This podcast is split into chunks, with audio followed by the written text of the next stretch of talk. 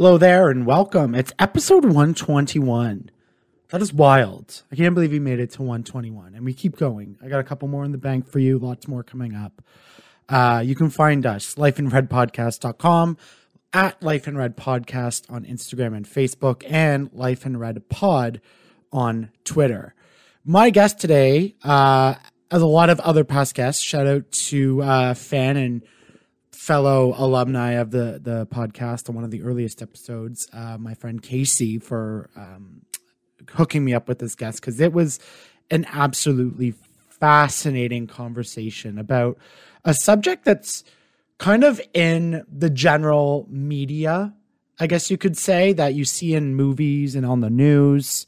Uh, but I think this conversation is going to really open your eyes to how sensationalized Hollywood and the media make this out to be when the actual science behind it is is really telling a different story. And and what we're talking about here is forensic psychology and the idea of being uh, designated as not criminally responsible. So, my guest is a PhD student uh, who's been studying forensic psychology for a while now. And we talk about what that means, what it means to be not criminally responsible, some of the myths around being uh, found not criminally responsible, um, and about mental illness that we're so often told. And I think as I released this episode, which is uh, really close to Halloween, and we think of, you know, the movies of the the slasher, the evil villain, or or the killer who's locked away in an asylum and then escapes. And we we really get this idea that being mentally ill is associated with being dangerous. And I really appreciated this conversation because one, I, I learned a ton of a subject I, I didn't really know before, but really putting this into perspective in a context of which how it really applies to society, I think is really important. I think you're really going to learn a lot. I really enjoyed this conversation. She's brilliant. She's a genius. Please give it up for my guest, Lindsay Healy.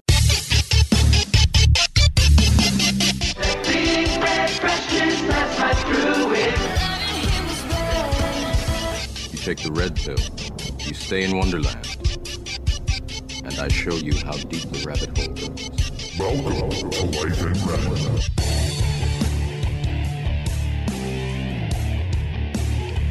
This one is really cool and I think prudent because I know we're talking a little bit early, but when this comes out, we're just about to hit Halloween. And I think it's prudent to this conversation. So I'd like to welcome Lindsay Healy. Thank you so much for joining me. Thank you for having me. I'm excited to be here. You are uh, you're studying, you're in your last doctoral year, so you're going to be Dr. Healy soon. Um, but forensic psychology, I think to a lot of people, uh, you see forensics. So I'm thinking CSI immediately. Mm-hmm. Um, and then you think psychology. So you think therapists or psychologists, all that type of stuff. What is forensic psychology? Uh, so it's funny you mentioned the CSI thing because that's a very common question I get. um, everyone thinks that I'm out there with like collecting DNA and whatnot. So that's more um, forensic science. Um, so forensic psychology would be the intersection of uh, essentially mental health and psychology and the law, and that can, can mm. that can take many different forms. Um, I do go to Carleton. Uh, uh, that's where I'm studying forensic psychology there, and uh, the wealth of different research topics that my colleagues and my fellow students study are really uh, wide. So um, I have colleagues that study like jury decision making and um, police psychology, um, correctional psychology, and how mental illness plays into corrections, um, psychopathy. I'm in the, I have colleagues that study psychopathy. I'm in that lab actually. And then um, my area of research is more focused on the forensic mental health system. So that is essentially like a wide umbrella term for um, the intersection between law and mental illness, typically uh, serious mental illness. And it's a huge system that incorporates uh, legal partners such as you know crown uh, crown attorneys and, and courts and decision making there um, all the way to the healthcare system um, where there's individuals get treated and whatnot so the whole point of the forensic mental health system is not to be punitive and not punish individuals who've come into contact with the law and who have a mental illness, but to help rehabilitate them and reintegrate them into society. Um, so, uh, different concepts I study are like the mental health court. So, Ottawa has a mental health court um, mm-hmm. where individuals are diverted from the tr- traditional criminal justice system and sort of given treatment options instead of charges and sent to prison because we know prison population is already dealing with an overrepresentation of individuals with mental illness um, and, and typically uh, that kind of um, consequence does not help solve the underlying problems right and there's a lot of mm-hmm. reoffending and whatnot so we treat the mental illness um, so i study um, mental health court and forensic assessment. And the big uh, group of individuals I study are forensic patients. So that's sort of an umbrella term um, of anyone who has a mental illness and who has come into contact with the law. Uh, so some of those individuals are uh, actually individuals who are found not criminally responsible on account of mental disorder. So moving forward, because I'm probably going to talk about that term a lot, I'm just going to mm-hmm. say say NCR because that's not criminally responsible because it's a mouthful. right. right. Um, so individuals who are NCR are basically um, the big crux of the population who uh, remain in the forensic mental health system. So they have um, been involved with a, a crime. So they committed a crime, but because of a serious mental illness, they were unable to appreciate the nature or quality of the act or that they uh, didn't know that it was wrong. So that's like the legal definition. Mm-hmm. So as soon as someone has been found not criminally responsible after different um, forensic assessments, which are completed by psychologists and psychiatrists, then they enter the um, forensic mental health system rather than the criminal justice system, where they are treated and um, where they're um, over overseen by a different body. Um, they're called review boards instead of the criminal justice system, and sort of they remain in the system there until they um, are are rehabilitated and treated for their crime. So that's that's the big sample that I study. Um, hmm. uh, so the NCR population would be the the main sample that I study. Wow lots lots to unpack there yeah um, sorry threw no, a whole bunch a, at you there see, they're, they're, don't say sorry it's perfect um and there's lots like i said lots of stuff to get there and the reason i bring up halloween um in this this kind of interesting time because there's so many movies like right like hollywood loves to associate spree killers mass murderers uh, you know, the slasher flicks, like they all associate, like they escape from the in, like the you know the the institution where they're locked up for a men, like mental illness or disorder, yep. and so as a general population, and even me who knows a lot about mental health and illness, our first association really with this this subject matter is, you know, Michael Myers, like of the Halloween franchise, right? Like being locked up and then escaping and then going on a murder spree. Like everyone's like, oh my God. So yeah. I imagine, and I will ask that question in a bit, the the stigma that just surrounds and the, the danger and the perception of danger when it comes to, you know, NCR and and all that. But before we get there, mm-hmm. I'm super interested to know how you got into this because you know you don't see a lot of children being like i want to go up like grow up and study people who weren't deemed criminally responsible for a crime, right? Like that's just yeah, exactly. sounds like something you more fall into rather than like grow up like dreaming of being. So, like, what was the path here? Uh, that yeah, I sort of had a, um, an untraditional path. I guess I speak to a lot of undergrads at Carleton. Carleton has actually has a fantastic forensic psychology program. Hmm. It's one of the leading ones one of the few leading programs or only programs in, in Canada. So um, a lot of there's actually it's one of the only undergrad programs there's a few that you can actually take four years and and focus on forensic psychology mm. so hmm. um, i think a lot of students assumed i went to carleton and, and, did my undergrad there and then sort of ended up into the the graduate program which a lot of people do. Um, i didn't. I went to queens. I took a health studies and biology degree uh, which had some psychology classes and it had some uh, a lot of research classes that helped me. But I would start earlier than that because I've yeah, like I've always been. I was never like really big into um, like I loved CSI, like a lot of people do. Mm-hmm. I wasn't big into like the the the slasher films like you're discussing. So it wasn't really that. I think my my my uh, I wouldn't call them career. My job opportunities that I had in high school really drew my interest to uh, the um, the population of people who do have mental illness. So my very first job when I was 14, I worked at uh, Rideau Regional Center. I'm not wow. sure if you heard of it in yeah, Smith Falls. Yeah. yeah. And I was like a little petite 14 year old and I was working with um, the individuals there had a like severe, usually severe cognitive, developmental, and uh, physical disabilities. And so for two summers, I worked with these individuals and I, I really enjoyed working with them. And that sort of led into my next job where I worked. Uh, I worked at the ODSP office for a couple summers. That's the Ontario Disability Support Program.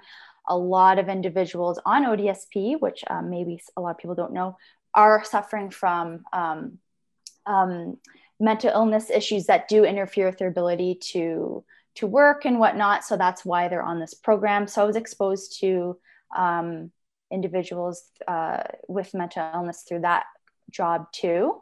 And then I would say like the that interest was always there, and I loved watching documentaries on um, uh, people who were in prison and whatnot. And then when I first started at Queens, I wanted to go. I didn't know what I wanted to do when I got older. I knew I, I did love psychology, I liked health and whatnot. So I was like, you know what? Queens is a great school. It's close to home. I grew up um, uh, near Brockville, so it's close to home. I'm going to go to Queens, and uh, they have an awesome health program. So I did that. And in my first year at Queens, I actually, uh, you know, I don't know even know what drew me to do this, but I I ended up tutoring a um, an incarcerated individual who was at one of the federal penitentiaries there uh, in Kingston, and that was like I was 19 and I still didn't know enough about, um, you know, rehabilitation and whatnot. And I was quite naive. And this individual, he was there on drug drug charges. He was like 24, I think. And he really opened my eyes because I, I, um, I, I tutored him. I guess he didn't really need tutoring. He was very intelligent over the course of a year. And part of that, um, process, he asked me to help him apply to university. And my first thought was, um, you know, not proud to, to admit this, but, but I have because this is um, how we learn. My first thought was, well, you're in prison. Like, what do you mean you want to go to university? That's not how it works, right? Mm. And I had this naive view on, like, oh, I don't know if you're going to be accepted. Like, you have you you go to prison you have a criminal record why would i don't know if they're going to accept you i'm thinking this right i'm not saying this out loud and you know there's no reason for me to think that like that's um, that's sort of like a societal stigma around individuals who are in prisons and um, he ended up getting into to university and ended up getting out on early parole and i don't know where he is now but i hope that he did get to university and I hope that he's doing well now. But he really opened my eyes. You know, when he got accepted and stuff, I was just like, wow, I need to like change my my way of thinking because this is like um, you know, just because someone offends doesn't mean they don't deserve another chance. They don't deserve to be rehabilitated and and it was like he i don't think he knows how much he changed my mm. outlook on things so that was really amazing so that was in my first year at Queens. So on I go. I'm doing my health degree, and I had um, I took an abnormal psychology class in my third year, and they don't call that anymore because that's a stigmatizing term. Mm. Um, but essentially, it was about mental illness, serious mental illness, and we had a guest lecture. And this gentleman came in. He talked about forensic mental health, sort of like what we're talking about now. He talked about sexual offending, and he talked about um, what it means to be NCR and the forensic mental health system. And I remember I turned to my friend. I remember where I was sitting in that um, in that uh, in that hall, and I turned to her and I said, "Oh, I want to be that guy someday. That's so cool." Mm. And then I went on with my life, and I forgot about it because that he was a psychologist and I was in a health degree and I was happy in my health degree and on I went. So I applied to do a, I applied to do a, a master in public health in my fourth year. And then coming out of my fourth year, there was a job at the Brockville Mental Health Center, which um, for those you don't know, so the Royal Ottawa Mental Health Center owns um, owns the Brockville Mental Health Center as well. It's a separate campus, and it's a uh, it's a forensic they have forensic units there. So i coming right out of my undergrad i thought you know what? This is good. I'll get some research, research experience for the summer. Uh, i'll be a researcher at this forensic hospital and then i'll move on and do my master in public health next fall mm. so i went in i i um, i was doing the interview um, and the the person i was doing the interview with i looked him up and I had found that he had written um, he had done research with my teacher from that abnormal psychology class. I was like, great, this will be an icebreaker. Show that I've been looking up his research. So I brought that up. I was like, yeah, like um, I see you've done research with uh, with uh, my, my my prof from Queens. She taught me abnormal psychology, and he laughed and he said, I think I gave a guest lecture in that class. Uh. And like my head just exploded, and I'm like, yeah, I remember you. Anyways, long story short, I ended up absolutely loving that job. I, I deferred my master of public health. I was like, I'm, I want to research. Um, I want to be a forensic researcher. I did research uh, at the the Royal. We'll call it the Royal, even though it includes the Brockville site too. Um, so that was in 2014. So I did research under this individual. Um, his name's Dr. Michael Seto, and he uh, is now my PhD supervisor and I someday I'm going to be that guy, uh, which is him who gave that guest lecture to me back in my undergrad. So it's sort of like a sort of a cool story I like to tell. It was definitely like fate. I feel like brought yeah. me here, but essentially I got that job just for a job because I liked research and I thought, you know, forensic, this is cool. And within a month, I knew that this is what I want to do for a living. Mm. And I, I, had only had my undergrad, so that's why I pursued my graduate studies um, at Carleton. Luckily, it's nearby. One of the best programs in Canada mm. was nearby, and and my my my Michael, who was um, who was the forensic research director at the Royal, was adjunct with Carleton, so I took that opportunity to um, work with work, work with him in the academic sense and get my my degree. So right.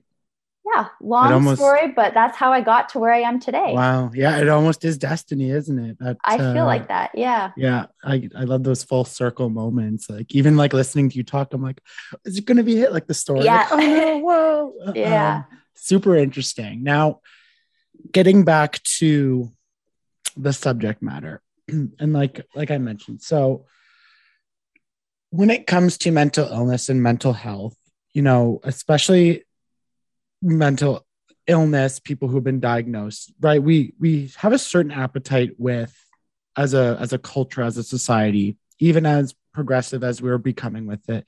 It's like we'll tolerate things like depression, anxiety, maybe you know OCD, um, things like that. But then when you get into you know more severe illnesses, whether it's, you know, dissociative identity disorder or BPD or even bipolar, right? Like people st- were still not really ready to talk about that, schizophrenia. And there was a ton of stigma that surrounds these illnesses that individuals who suffer from these illnesses are are dangerous. Um, mm-hmm. I think a lot of people would think that if you, especially like something like schizophrenia, which is heavily stigmatized in film and media, Mm-hmm.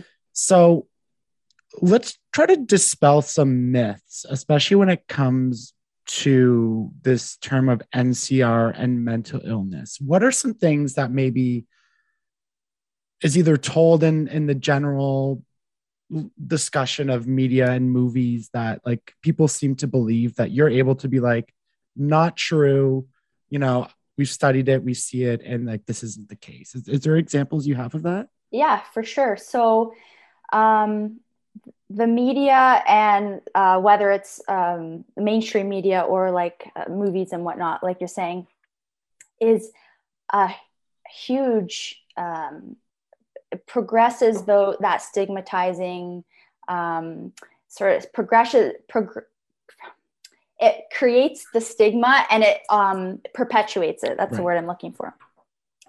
So essentially there has been tons of research on this but there is after all the research been done there is no direct causal link between mental illness and violence or mental illness and offending mm. there's no scientific link between those two. Um, the rates of violence of, among people um, uh, with mental illness and a co-occurring substance use disorder that's when um, that's when we see that increased risk of violence come in. That's one thing that has been found in the literature. However it's important for people to know that violent crimes happen all the time and most people that that commit these violent crimes don't have a mental illness. Mm. So like people need to remember that like we, we we're scared of these people that have a mental illness. What about all the people that commit violent crimes knowingly that don't have a mental illness? So that's something people uh, you know need to step back and recognize. So there is no direct link essentially when it comes to violence and offending there's so many factors at play. There's um, you know what's going on in the individual's life. There's socio-economic status. Childhood trauma is a huge um, contributing mm-hmm. factor to future offending and violence. Witnessing violence as a child. And unfortunately people who do have um, mental illness as an adult they're disproportionately more likely to have been um, exposed to violence as a child and to have been um, have experienced abuse as a child. So there's all these co-occurring factors, but you cannot have a diagnosis and say that person is more likely to be violent. That's not research mm. has not backed that up. Um, in terms of people that have been found NCR, uh, those people, some of those people have been violent, but we uh, we only really in me- media hear about the ones that have been like you hear about the people who attack a random stranger violently. Like, have you heard of Vincent Li? He's mm-hmm. the he's the individual that beheaded in uh, on the. Greyhound bus, right? Like, right. as soon as I say that, you know exactly who I'm talking about, and that didn't even happen in our own province. That happened um, in the prairies. Like that, those sort of sensationalized media cases. Those cases are so so so rare yet those are the ones we hear about. I'm sure there's been a mm-hmm. hundred articles or more written about him. And um, there's been research looking at the NCR population across Canada. And there's like a lot of reason, like um, most offenses are not violent. I think um, I, I had some stats here, but only uh, have my stats here. So only 9% of individuals found NCR had a serious violent crime. Okay, mm. most crimes are like property crime. Most crimes are threats, like uttering threats. So, um, you know, where I work, um, I study the population very uh, in their crimes and whatnot. And I think people would think that all these these individuals for NCR who are detained in the hospital, they're all murderers. They're all yeah no like very few like vi- sure there are some um very very few a lot like most of the offenses are like property crime threats like very low level offenses and um, strangers are less than 25% of the victims and when i say victims again the, it, it could be a victim of property crime too or a victim of um, you know it doesn't mean it was a serious event uh, most victims are family members and professionals, so like healthcare professionals or um, um, police officers and whatnot. And that is if if there is an even a victim associated with with the offense. And, I'm sorry to interrupt, but yeah. it's just we're so uneducated as a, a society on on the language, right? Like when you hear victim, I mean, I'm ashamed to admit it, but even I thought like NCR is yeah, violent crime. So to know that it's nine percent and that when like a story like a news article comes out and so the victim you're like oh my gosh someone was murdered or someone was abused or hurt right like there was no association in my mind till now that it's like a victim is also just you know you trespassed on my lawn and i charged mm-hmm. you that's mm-hmm. just that's so interesting yeah exactly and it's it's the sensationalized cases that create this fear. And what makes a case sensational is usually when it's typically when there's a stranger involved and when it's unpredictable, unprovoked violence. Like Mhm. that stuff happens so rarely. Um, and most often, these serious offenses that do happen are people who did it knowingly. And that's another thing to remember. Like the whole point of being found NCR is because of your mental illness, the whole definition is you did not understand what you were doing were wrong was wrong. You did not. Um, it's typically psychosis involved, come sometimes command hallucinations or uh, delusions, but um, that's the whole point. So we don't, you know, like again, it's not their fault.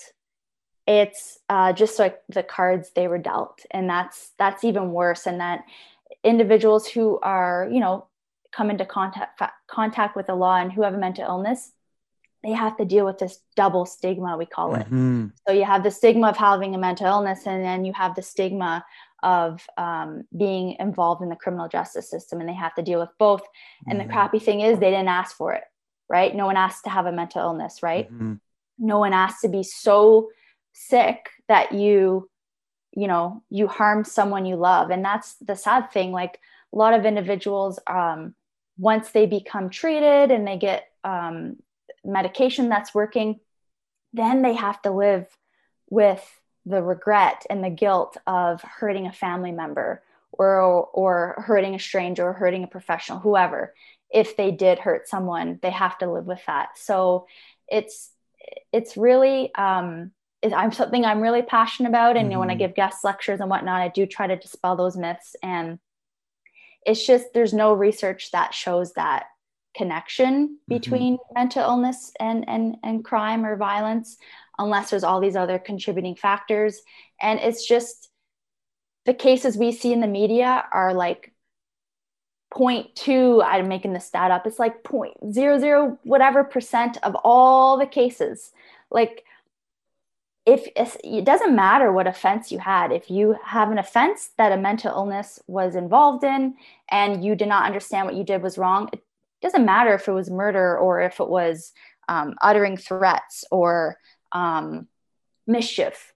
You can Mhm. still be be found ncr and the sad thing is once you you know they, they are treated in secure hospitals which can be um, less restrictive than like a prison environment but most individuals who are detained in a hospital and who are sort of found ncr they're not given a sentence either so they could be there indefinitely Mhm. so you could have a charge of mischief and you could be stuck in the hospital for the next 20 years Mm. um, if you're not um, if you're not rehabilitating well or if you're if you know there, your mental illness is difficult to treat and you're still deemed a risk to the public um, so yeah there's like there's research that has shown that um, crime for crime individuals that enter the uh, let's call it the forensic mental health system or if you're found ncr and individuals who enter the prison system individuals who enter the prison system spend way less time detained than Mhm. individuals who are found ncr on average so there is this like mentality of oh it's it's the, they're just taking the easy way out but it's the research shows that they're really they're not taking the easy way out they're uh, in fact it's i can't imagine living with never knowing when you're going to get out right Mhm. um, yeah so Yeah, that was going to be the next point I wanted to get on with NCR. I'm going back. I haven't taken a law class since grade 12, so 11 years ago, which is really scary to say.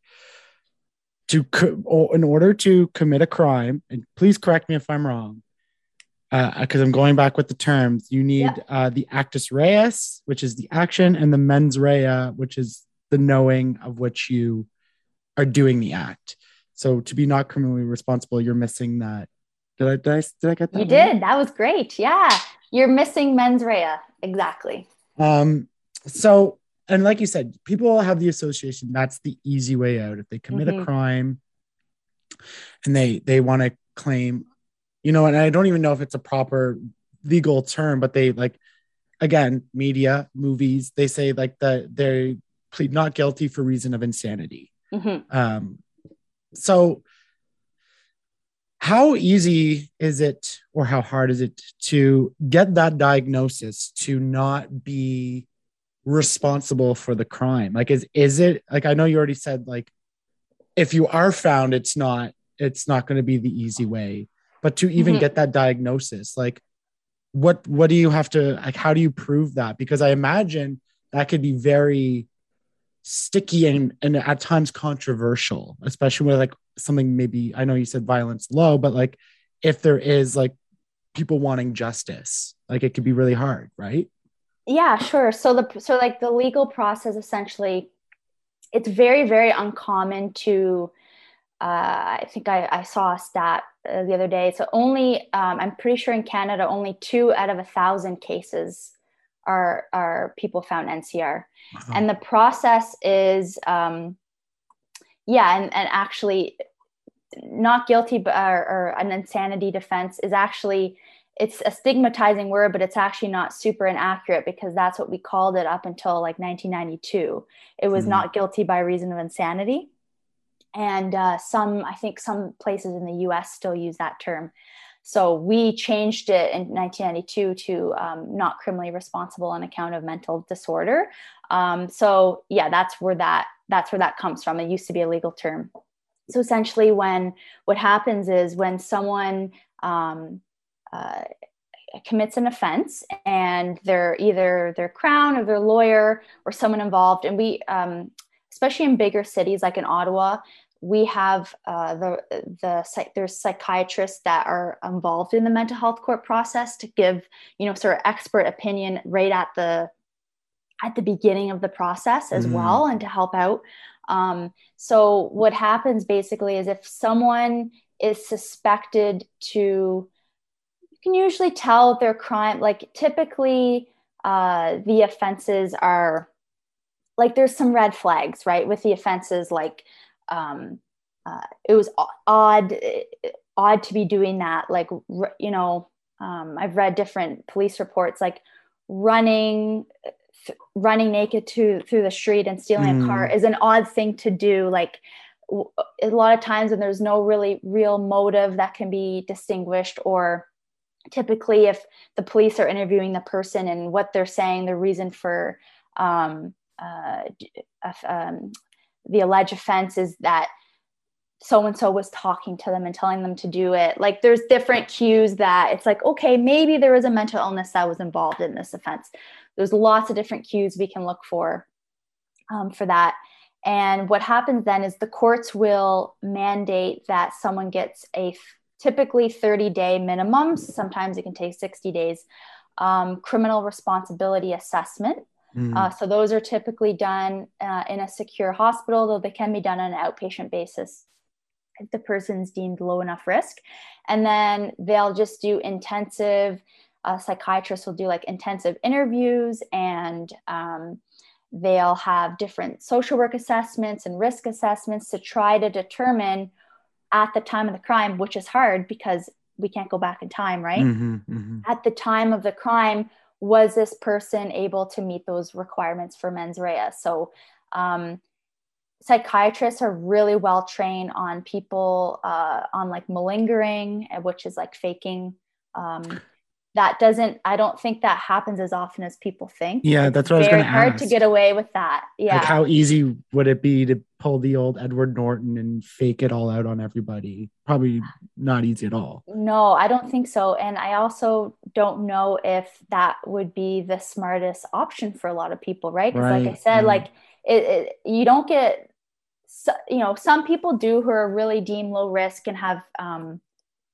maybe nonviolent and like not as serious uh, charges. They might get um, sort of immediate release, but that's really uncommon. Like typically, you're under this. Uh, um, it's called a review board that oversees your treatment and rehabilitation so typically like once you're once you're in it's it, it can take some time to sort of become free again so it's really not uh, the it's not the the easy way out as i've been saying Mhm, but mhm. no uh, psychiatrists are trained on malingering and there's ways to um, I'm not sure what they all are, but there's flags that they look for that's, you know, some sort of like textbook.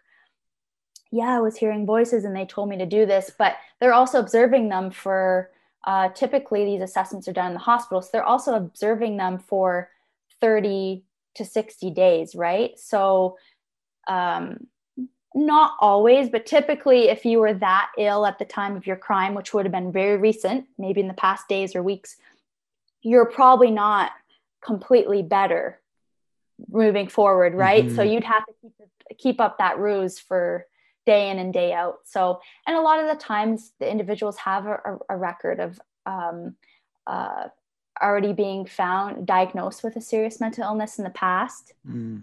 Um, a lot of them have uh, uh, have already been seen at different hospitals in the civil psychiatric sort of um, area in like the schizophrenia or, uh, mood programs. Um, so it's it's I mean it's not it's not a perfect science, but they're pretty good at it. And then what happens is that psychiatrists will make their recommendation at the end of the assessment, and then there'll be the courts will make that final decision. Um, I know in more high profile cases, I think there's I'm not sure what the impact of like public opinion are. I know that there are uh, infamous cases. Like there was one with, um, I'm not sure if you heard of Matthew DeGrood. He was uh, in Cal- I think it was he was in Calgary, and he was a university student, and he was um, he had no criminal history or anything, as far as I know, and he went out and he murdered, I think, four uh, university students, sort of like out of nowhere, and the families were very, very, very outspoken about um, they were they were not happy that he was found NCR, but mm-hmm.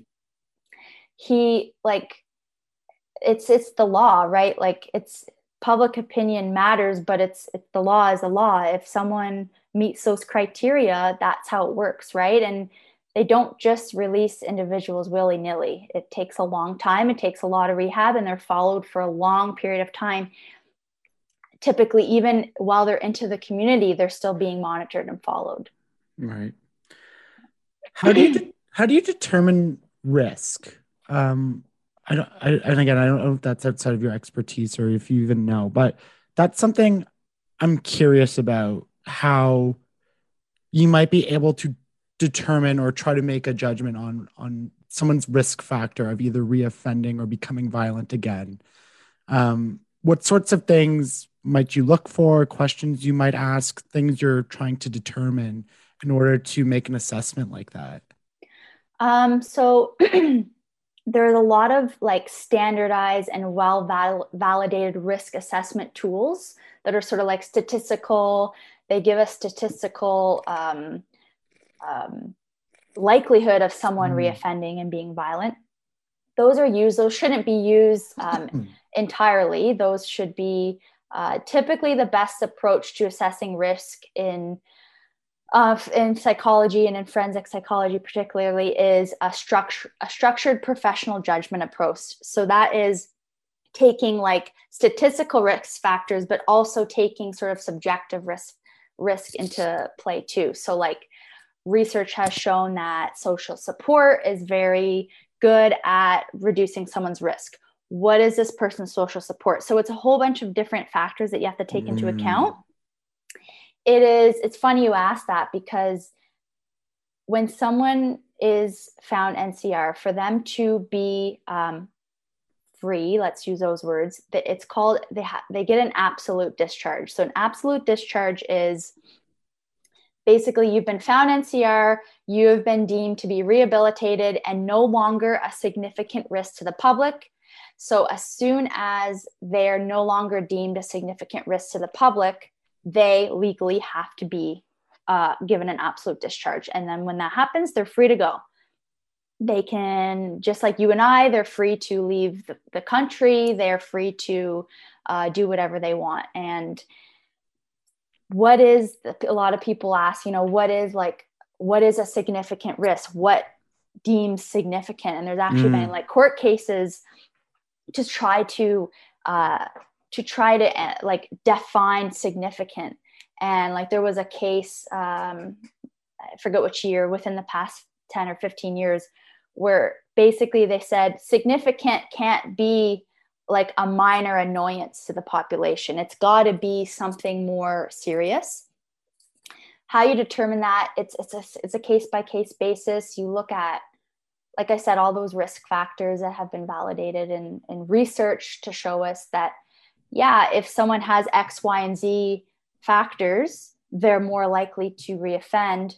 Um, but that's still not perfect, right? It's not 100% accurate. So typically, so what happens with the NCR population is um, they're overseen by this review board, and I haven't really um, uh, explained what that is, but they a review board is made up of like mental health and legal professionals. So it's a rotating board of people. It's usually five people that include like a psychiatrist, a lawyer, um, a, a, judge, and then a lay person that has mental health uh, experience. And so these individuals literally uh, take turns being on this board and they will travel from hospital to hospital around Ontario and they will review a document about the last year of that individual who has found NCR, how they've been doing. And that document can be, you know, can be lengthy and it has input from treatment teams, input from psychiatrists, anything um, bad that they did over the year, mm. whether it's um, um, maybe if they were aggressive or if they weren't participating in treatment, if they're breaking the rules, that's all recorded. If they're doing really well, that's all recorded.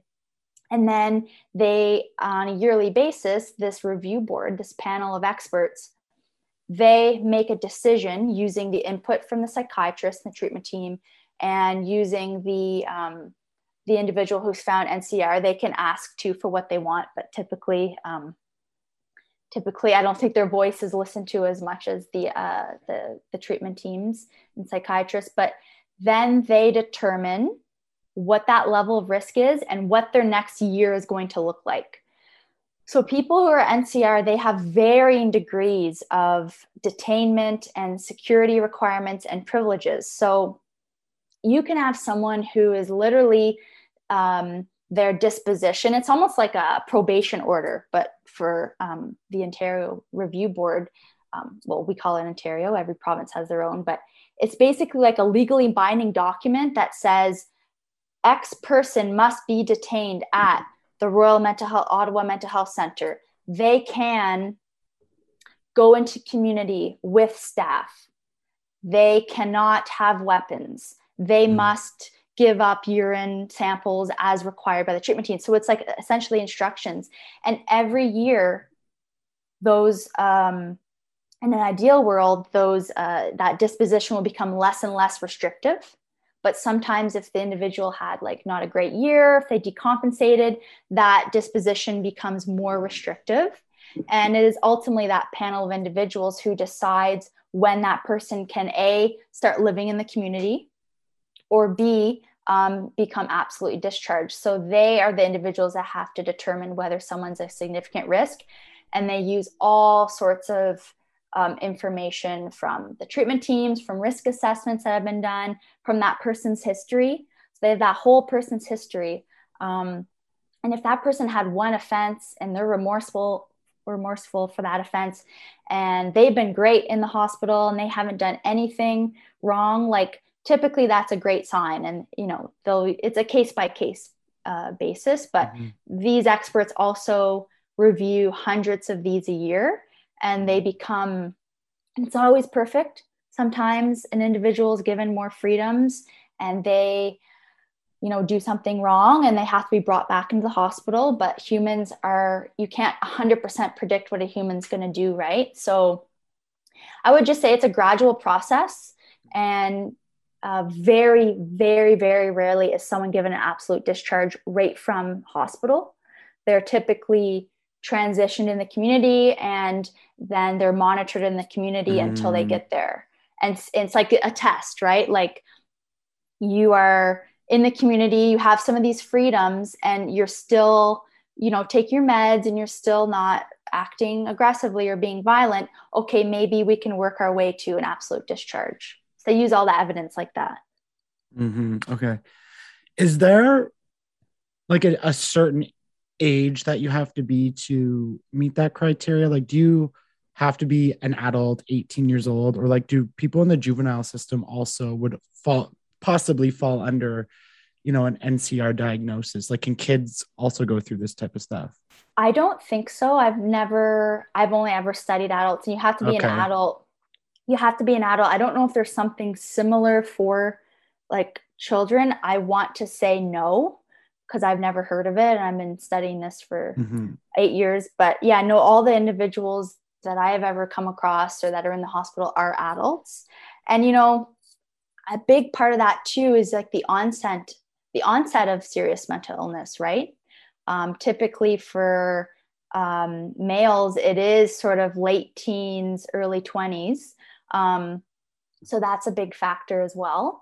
Uh, just like to have an, a mental illness onset that's so serious that you are uh, com- you know uh, committing crimes where you don't understand what's going on i Mhm. just think prevalence Right, like I, I, don't, I don't even know if there would be enough people to sort of address that in, in children because i just think that ha- happens more often when they are meeting the adult criteria but no i, I don't as far as i know no there's nothing like that for uh, for children i think if it's a great question though because like if a youth were to come into contact with the law and have um, a serious mental illness they would probably um, like we like the the the royal does have a youth unit Mhm. that um, and i know there there is also um, there are is, there are forensic sort of like um, court reports and stuff that are done on youth um, but that would just be um,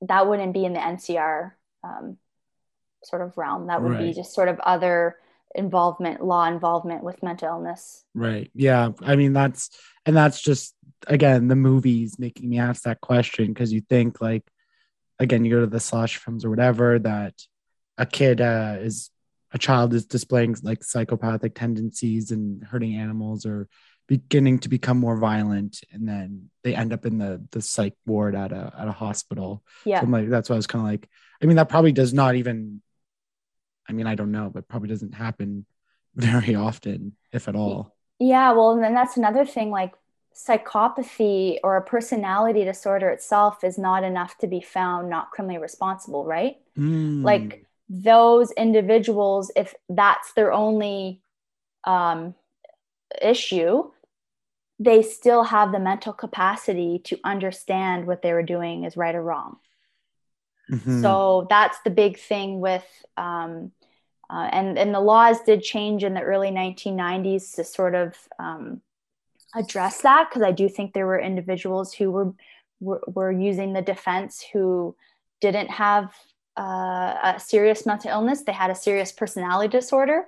But today, that would not be enough to meet that criteria Mm. though there are some people that do have let's say um, schizophrenia and also have a personality disorder that happens a lot a lot of individuals do have a co-occurring personality disorder but it personality disorder is not enough to to make you sort of let you meet that definition Right.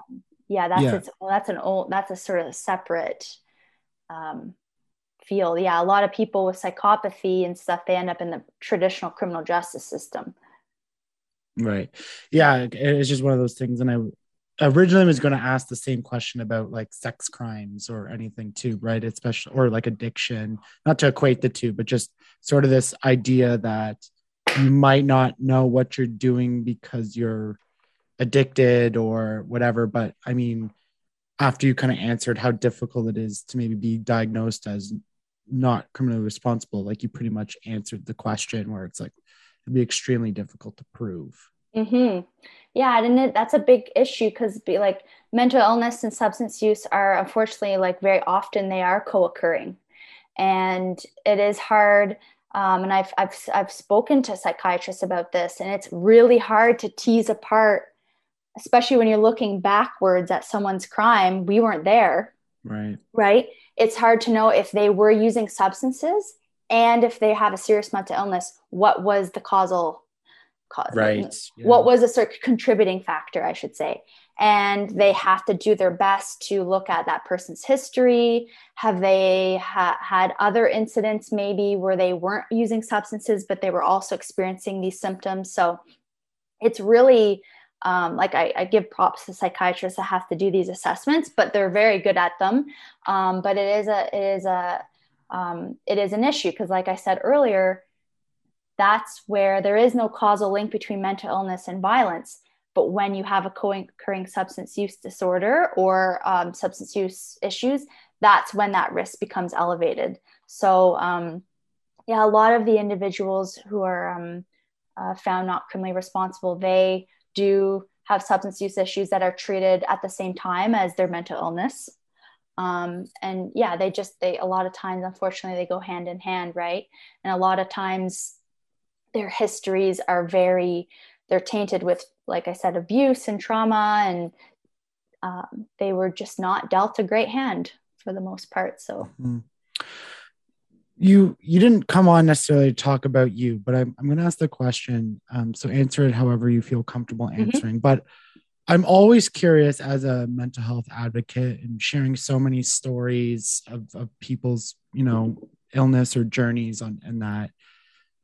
Do, how does this job you know affect you affect your peers and colleagues like is it a difficult job to try to separate for your from you know your own kind of like personal things going on in your life because you're you know you might start to really care about the outcomes or you might read mm-hmm. something i know you said violent crimes aren't huge but you might read someone's backstory and be like oh my god that's like is there a lot that you you deal with and you take on uh, personally in terms of mental health and and and stuff, or is it easy to kind of separate the two? Uh, for me personally, I would say I'm pretty good at separating the two. I think that um, I have no doubts that it would, uh, you know, with colleagues and stuff, I'm sure it impacts people more. It depends on their own disposition. I would say that I'm in a unique role where I'm not treating these individuals. Mm. I'm not um, I'm not there working with them, treating them day to day to day, seeing, um, you know, things that happen on the unit. I'm sort of like uh, removed. And I do do a lot of research with the patients themselves. Um, I'm working on multiple studies right now where I'm in on the units, talking with them, interviewing, but then I'm gone.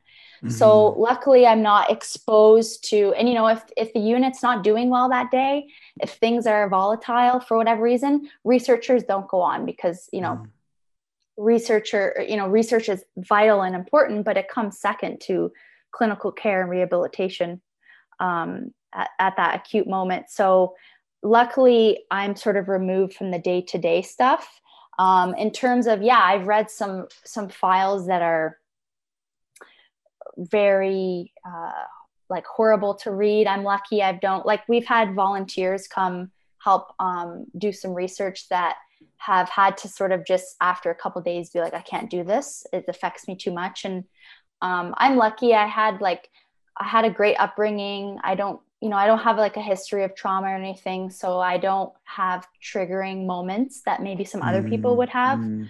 Um, another thing I'll say is, you know, some people ask, and it's not really what you ask, but it's related, is some people will say, you know, how do you sit in the same room as someone who's murdered mm. someone? Like how how do you s- smile at them? How do you be nice to them? And I think that um, first of all, like that it's it's easy to, to, to have a quick answer. And I think I haven't worked with the general uh, incarcerated population very much at all. But I think what makes it easier with this population is I, I know that despite what this person did, again, this is not their fault. That's the whole reason why they're here. Mm. And it's like I have some of the kindest um, most wonderful people I have interacted with were patients that um, you know murdered someone in their past, and it they're they're rehabilitated. They're um, they've they've had that medication and therapy, and it doesn't uh, necessarily define them as a person. And it's um, it's very easy to have personally to have empathy for um, this population, and I don't really think about what they've done when I'm interacting with them. Mhm. Um, it's sad, you know, a lot of them, not not a lot, but like a lot of them don't have like great support networks, or uh, sometimes their families disown them. So it's like, to me, I, I find it easy to show them kindness and compassion um, because I know that a lot of the times in the hospital they're definitely treated well but like a lot of times in, in the community you know if someone finds out who you are what you've done you might not get a job you might not get an apartment and i just you know i always say this sort of cliche thing like you don't punish someone for having cancer right? Like oh my god you had cancer? Oh we can't hire you. Like i don't want you living in this apartment. But people with mental illness that's what they go through every day. You know like there's been occasions where someone has offended, been found NCR, their story was publicized, they're Mhm, doing great. They've never hurt another fly. They're they're they're they're um, on medication, and then they go to get a job, and someone Google's them, and they or they join a club, and they're doing really well, and it's like it's really sad because those are the things that like solid employment, good family support, good social support, joining clubs and stuff, that's actually going to heal these individuals more. But they can't contribute to those things or engage in those things if the community doesn't sort of allow them to. So Mhm. yeah, there Mhm. was we've had incidents where um, uh, we had an, uh, a patient who was involved in club and it was so fulfilling and it was great. Someone found out who they were and banned them from the club, and it was like the the happiest part of that person's week. And yeah, so it's for me, it's um, I don't I don't definitely don't take it home. Like don't get me wrong, like I'm not a cold person. I read some of these files and I do have empathy for people who are victims and um, they're not all the good things they do or sorry all the things they do are not good right but it's um, i understand like i couldn't fathom having going through what some of these people go through Mhm. and living with essentially an incurable mental illness like a serious Mhm. incur- incurable mental illness i just couldn't fathom living with that and so any any time i can show them treat them like a human or show them empathy is like really rewarding for me too and like that makes a good researcher as well right Yeah, yeah. I mean, if and that, if you're just totally rude and cruel, you might not get what you need. As for one thing, yeah but what strikes me about you is, you know, I could I can almost feel the empathy from you through this screen in this conversation. Like, you know, I'm being filled up with kind of like energy and feelings, and I just I, it comes across from you so deeply and genuinely, um, you. and that's so fascinating that you talking to these people who who have been subject to you know these awful things that may have happened in their life whatever they may be has made you grow into this just this force of of empathy and and really just just this energy about you. So i just i just find that really interesting and wanted to note that. Um i have like kind of two questions and i don't know if i missed anything so we'll get there too but is mental illness the only criteria to have someone be found not criminally responsible? Like is that the only kind of thing people are looking for? Are there other factors that may lead to that that kind of diagnosis? Um yeah not no diagnosis but uh designation. De- sure sorry. yeah. Yeah no that's okay. Um so yeah essentially legally um the first part of the legal requirement is you have to have a mental disorder. Um so you know once that's diagnosed then you go on to um, finding if they were uh, able to understand the nature of the sto- th- their um, their acts so, So, and sorry. like that's the yep if someone was like blackout drunk like that wouldn't count even though they might not know or be cognitive of what they did That's a really fascinating question because that's, um, I think the Supreme Court of Canada is looking at that right now. So that Oh. is called, that is called automatism. Mm, So automatism is essentially when um, there's something out of your control that um, causes you to do something uh, uh, to offend. So that could be um, sleepwalking. Uh, that's actually been found to um, been found to a feeling a, a finding of autom- automatism, automatism. So it's a very um, it's not used very often though it does does sort of uh, fit into this conversation. So like the legal definition of automatism is unconscious involuntary behavior such that the person committing the act was not aware of what they were doing. So in again they, they need to change these words but insane automatism leads to the ncr diagnosis. Non-insane automatism is something usually that's an external factor. So, insane automatism is the internal factor, the mental illness. We know where that goes, NCR, we just talked about that. Non insane automatism is an external factor. Like I said, sleepwalking, though I guess that's sort of internal, but you know, you get what I mean. Sleepwalking, if someone um, makes you intoxicated and it wasn't your fault, so if someone drugs you and you mm-hmm. commit an act, so what happens with atomic um, non-insane insane automatism is you're actually found not guilty, and you're sort of you're acquitted and you move on. Okay. Recently, so voluntary intoxication. So I get really, really, really drunk and I hurt someone. That was always found to be not a criteria because I'm sure you can understand how problematic that would be. Mm-hmm. Um, just in the last couple years, a couple cases uh, actually challenged that law, and now it's going through the Supreme Court.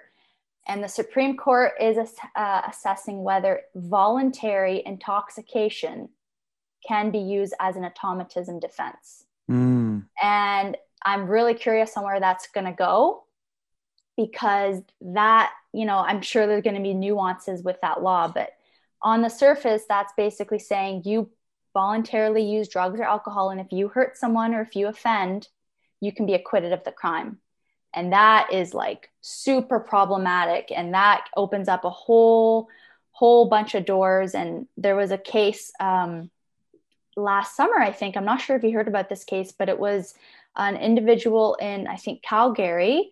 Um, and uh, he uh, used mushrooms and he was a great student no criminal history no mental illness. He used mushrooms and he started like running down the street naked. He broke into a professor's um, i don't even think he knew it was her house just happened to be a professor at his school and assaulted her. And he was actually found not guilty um, because they were able to prove that you know it, it wasn't like him and all this. And that really that opened up a, can of worms because that sets precedent in in law right? So it has been tried um, more and more in the last few years.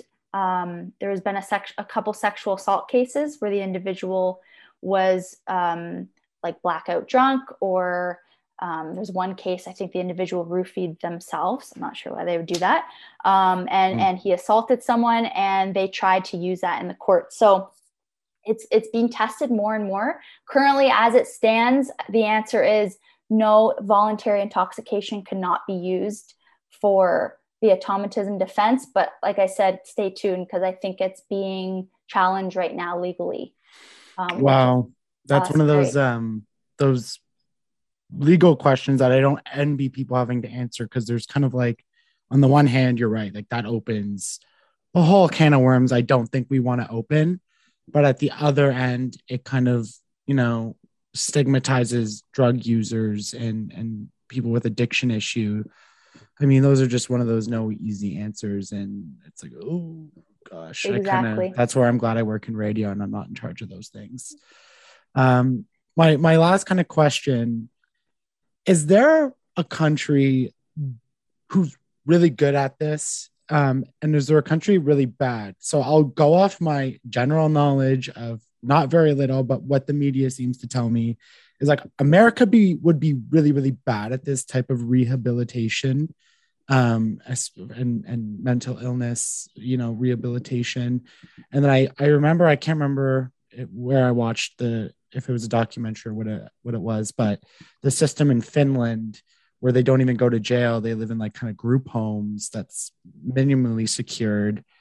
Um, they seem to be doing really well at it. And then, so is there someone who has a really good handle on this system with the not like with, with what you do and, Mhm. and rehabilitation? Someone who's not very good at it, and where does Canada kind of fall in it? Yeah, so that's a great question. It's hard to answer because even within countries themselves, the laws are different. So Right. there is, and I was actually just reading a paper on this the other day. The forensic mental health system is so nuanced across the world and then within countries. So even within Canada, we have a review board um, across every different province. Though the, our laws are federal, um, we have found differences in how provinces sort of operate and how long people spend in the system and whatnot.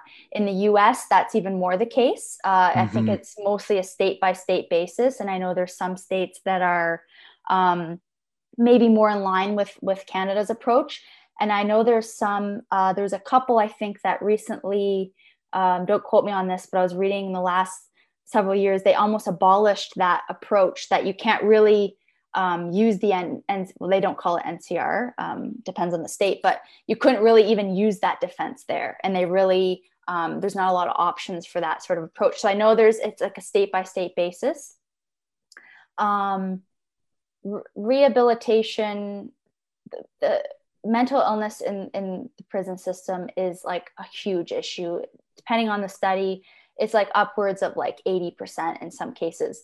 That's not serious Wow. mental illness. That would just, uh, that would incorporate all mental illness. But um, in terms of like the best and worst, I take your word for it on the Finland thing. I know there are some European countries, and that's something that um, that I want to learn more about as I go on to like a postdoc or or my future career is to understand the different countries countries and the different nuances in their approaches. I know Canada is um, decent and it's definitely up there and one of the better approaches for rehabilitation and um, in terms of yeah i know i'm going to have to look into the finland thing because that sounds um, that sounds very interesting i, I will say though like um, detaining individuals who are found ncr is not always a not necessarily a bad thing right they're if they're detained in a secure hospital it's because they need to be. It's Mm. because they've been found um, to be a risk to society and that's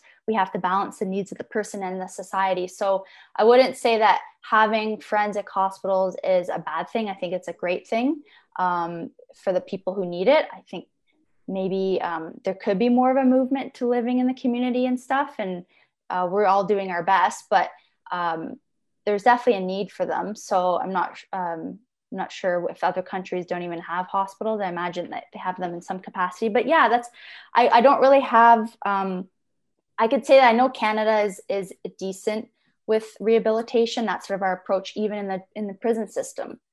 Uh, it's it's the idea is not to be punitive; it's to be sort of rehabilitative. Um, but yeah, in terms of like the country that's doing the best and the worst, um, I know there's countries that don't really have laws around people with mental illness and commit crimes. I think that I couldn't uh, list the countries off the top of my head, but I know like that's not good, right? Because they just Mhm. end up in the prison system. But um, yeah, no, that's something I want to look into more and learn about more. But I don't really have like a cut and dry answer for you. It's a great question though. I also lied. I have more questions. Yeah, that's that they just That's came great. up. Um, because one of them, and I think this is more of a myth, that you could be diagnosed not criminally responsible for reasons that you have a ment like being falsely put in this situation, right? That like you feel you are completely lucid and sane and have no mental illness, and somehow you are found this way and you get locked up in like a psychiatric hospital. I can't imagine that actually really happens with all the kind of like the monitoring, but I, I'm pretty sure that's like a movie, and I just want to make sure that like I touch on that and just display Yeah. like, put that myth away. Oh yeah, I, d- I, I couldn't imagine a situation where that happens. It's not like the decision's made in a day, right? Yeah, Uh, like I said, like these assessments take 30 days minimum, up to 60 days. And I I I know there's some individuals who think they don't have a, a mental illness, right? That's like a lot of um, that's a common thing with people with psychosis is if they're hearing voices or if they're having delusions and stuff like that's the whole de- that's the whole definition of those is that they, that person believes it's real. Um, yeah. if they knew it wasn't real then there would be there the issue wouldn't be there. So um, no i would say that the, absolutely that wouldn't happen by accident. And if someone were saying like I, am not ill and like i've seen that all the time. And that's an issue because some individuals really believe they don't have a mental illness and they really do believe they um, are the next coming of this you know religious figure and then they they don't want that to go away and meds make that go away so they stop taking their meds. So that can happen but no that with all the mon you know if anything i would say the opposite would occur. If someone were to slip through the cracks is that maybe someone should have been found ncr and wasn't. Right. Rather than the other way around. But again like these assessments are are very intensive. Um, they take a long time a lot of resources and yeah. Yeah.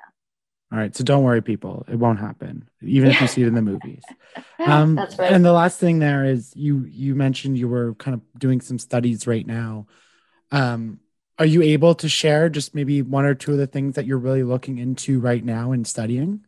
For sure yeah. So um, I'm doing for my PhD dissertation. I'm looking at um, I'm looking at coercive bullying among uh, uh, inpatients on these units. So that's like um, I've defined that as when like inpatients put pressure on other inpatients to do things they don't want to do.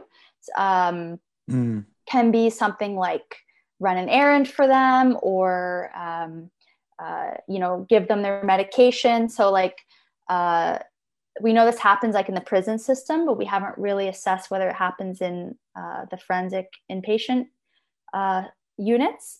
I've seen this sort of thing happen, so I know it does happen. Um, just trying to understand who is engaging this behavior, um, what makes someone more vulnerable to the behavior, because we have people living in these units who are quite high functioning who might have like some antisocial tendencies and then you have individuals who are also very vulnerable um, uh, maybe have a chronic um, symptoms that are are really affecting their ability to sort of day to day interact day to day so yeah i'm just looking at that and hopefully assessing whether how big of an issue it is and how um, what kind of individuals are sort of like engaging in it and vulnerable to it. Also, doing research on um, risk of um, escaping from um, inpatient facilities. It's very rare, um, but we're trying to come up with a risk assessment to determine um, what's the risk of sort of leaving unauthorized. So, um, uh, it's called elopement, uh, which people are like elopement, like they run off and get married. Wow, no, they, yeah. they elopement from a hospital is essentially leaving without authorization. I'm also doing research on the, um, the individuals that come into the hospital from our mental health court here in um, Ottawa and sort of what they look like and what their trajectory is. And uh, uh, yeah, so that's just some of the things I'm working on. I have my hand in a few different pots, but a lot of the research comes back to that forensic population, mm-hmm. um, whether it's sort of downstream or upstream, but um, that's uh, the sample I, I study the most. So this has been one of those conversations why exactly why I started this podcast because it was so damn interesting. I learned so, so much of this thing that we think we know that we really don't know unless you're involved in it. Mm-hmm. So like amazing. Thank you so much uh, for sharing your expertise and time. Did I miss anything? Like, is there something that I may not have asked or you didn't get a chance to talk about that people really should know, whether it's about the research or something you just want to reinforce? Uh, yeah, no, I think you we touched on a lot, and I, I I'm happy that you enjoyed the topic, and I love talking about it. Obviously, if I'm studying it every day, I, I have to enjoy it, but like my take home message is always like after the end of a conversation with someone or the end of like teaching uh, like i said I, I, give guest lectures and stuff is like um, just like the stigma is huge and i have um, I hope that like a lot of my research in the future will address that. And it's basically comes down to education Mhm. and um, and, and even just throwing stats at people sort of like make them make them sort of like shocked like the That nine percent, like where you said, it's, Yeah. I'm like, wow, I've never like- exactly and it's just like that one stat can change your whole view on things Yep. right? And like even after individuals are released from the hospital um in when ncr individuals are released from the hospital research has shown that over the next three years only 17% of them will reoffend. And only 0.6% of those offenses are serious and violent. And the criminal the traditional criminal justice system so individuals that come from the correction facilities 34% of those individuals reoffend. And like I, this like i get it and it's the media and and it's it's it's whatever but like i don't like we don't need to be scared of of individuals with mental illness. Like look at the people without uh, who are making these decisions with a sound mind you know um, which is not always the case but it's it's uh, there's no sort of research basis behind it and it does happen but it happens so rarely and just sort of educate yourself would be um, there's really there's like a lot of great resources online. If you type in like ncr myths there are tons of res- uh, articles that sort of dispel these myths that i talked about. And um, uh, yeah just give you know give them give them a chance. And there's i'll i'll say there was two um, fantastic documentaries i'm not sure if you've seen them filmed at the brockville mental health center. Um, so again that's Mm. the campus of the royal. And one's called they're both available online for free. One's called out of sight out of mind and the other one's called not criminally responsible.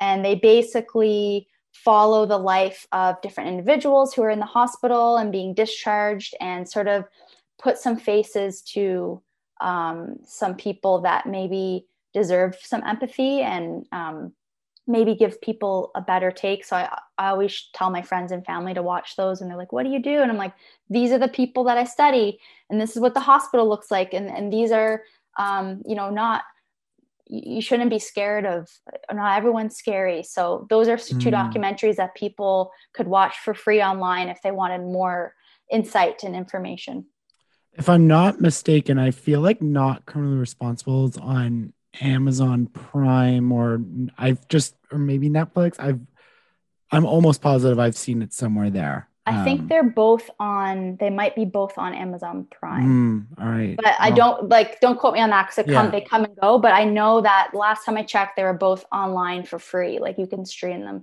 for free Um, Yeah. I'm not sure if you're active publishing on on a website or, or Twitter with this information, or you Instagram a lot, but this is your chance to plug whatever you want to plug, whether whether it's personal stuff or other things. Um, but please, where can people find you if they need to? Yeah, so I'm I'm on Twitter. Um, gosh, I have to look at my Twitter handle. Um, I my Twitter is more like a like would be like more of a networking academic um, Twitter. Oh, uh, so it's it's just my name. So it's at Healy Lindsay. Um, so yeah, everything I do have on there are, is in my field. Um, it's usually mental health related, forensic related. I have to admit, I'm not a huge tweeter. Um, I uh, would like to be more involved, but I do retweet different things and I follow a lot of great researchers in the area. And um, if anything new and interesting comes out in terms of research or um, for example, with that, you know, that upcoming uh, Mm. Supreme Court decision, like I would like definitely um, be engaged, being, I would be engaged with those sort of things online. But yeah, no, um, yeah, that's that. uh, I, I once I graduate, and you know, I'm so busy with school and everything too. It's hard to keep up with the social media, but Yeah. I hope that uh, someday um, I can be more involved with that too. But yeah, I'm on there a little bit. Yeah, no, I I get I mean I didn't take ever try to get my PhD, but I could only imagine. Um, but I- would love and I when I speak to other, you know, researchers and everything like finding ways that we have this science accessible, uh, especially for mental illness, uh, whether Yeah. it's social media, podcasts, YouTube channels, TikToks. I just think it's so important and so beneficial. So we're getting our information from people like you who know and not, you know, people who like have a crime podcast or or the media, you know what I mean? Exactly. Like uh because you can just tell just through this conversation how stigmatizing it can be. So Lindsay, Absolutely. thank you. Thank you so much. This was amazing and I really, really, really appreciate it. Thank you. It's been uh, it's been a pleasure. I appreciate you letting me get my voice out there.